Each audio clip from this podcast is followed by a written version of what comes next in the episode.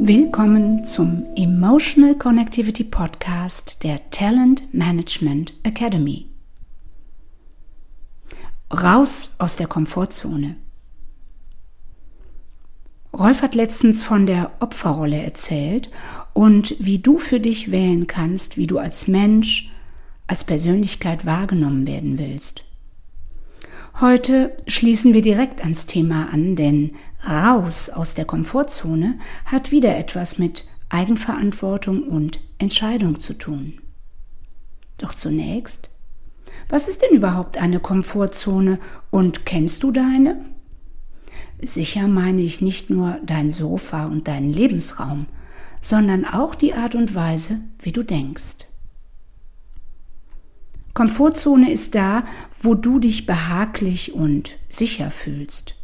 Wie schön und bequem ist das, einfach da zu bleiben, wo du gerade bist.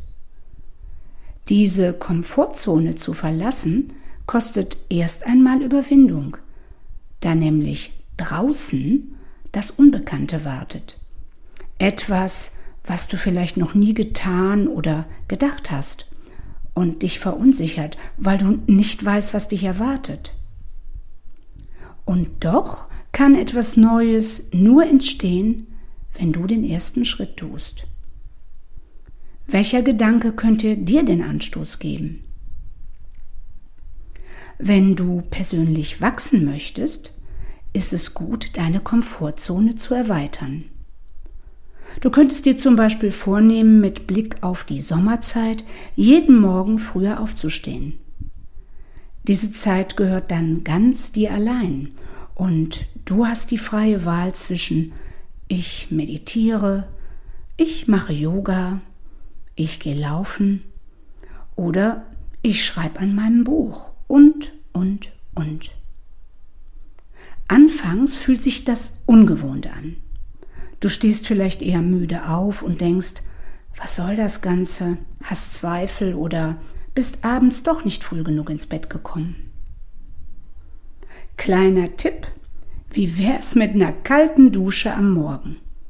Okay, ich denk auch erstmal Zähne klappernd, brrr, doch ein Freund von mir, der tut das schon sehr lange und lebt gut damit. Offensichtlich kann man sich an Kälte gewöhnen, mit jedem Mal wird es leichter, weil es dich mental und körperlich stärkt und dich frisch und wach macht. Dann bist du schon in der Wachstumszone und hast deine Komfortzone ein Stück erweitert. Merke, übertreib es nicht. Zu viele Herausforderungen auf einmal sind kontraproduktiv.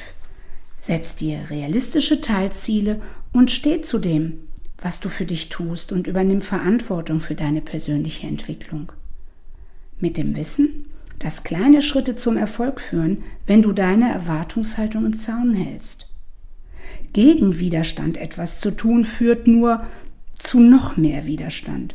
Und dazu gibt es natürlich auch einen Impuls von Rolf in der nächsten Woche. Warm duschen war gestern. Viel Spaß beim Erkunden neuer Räume.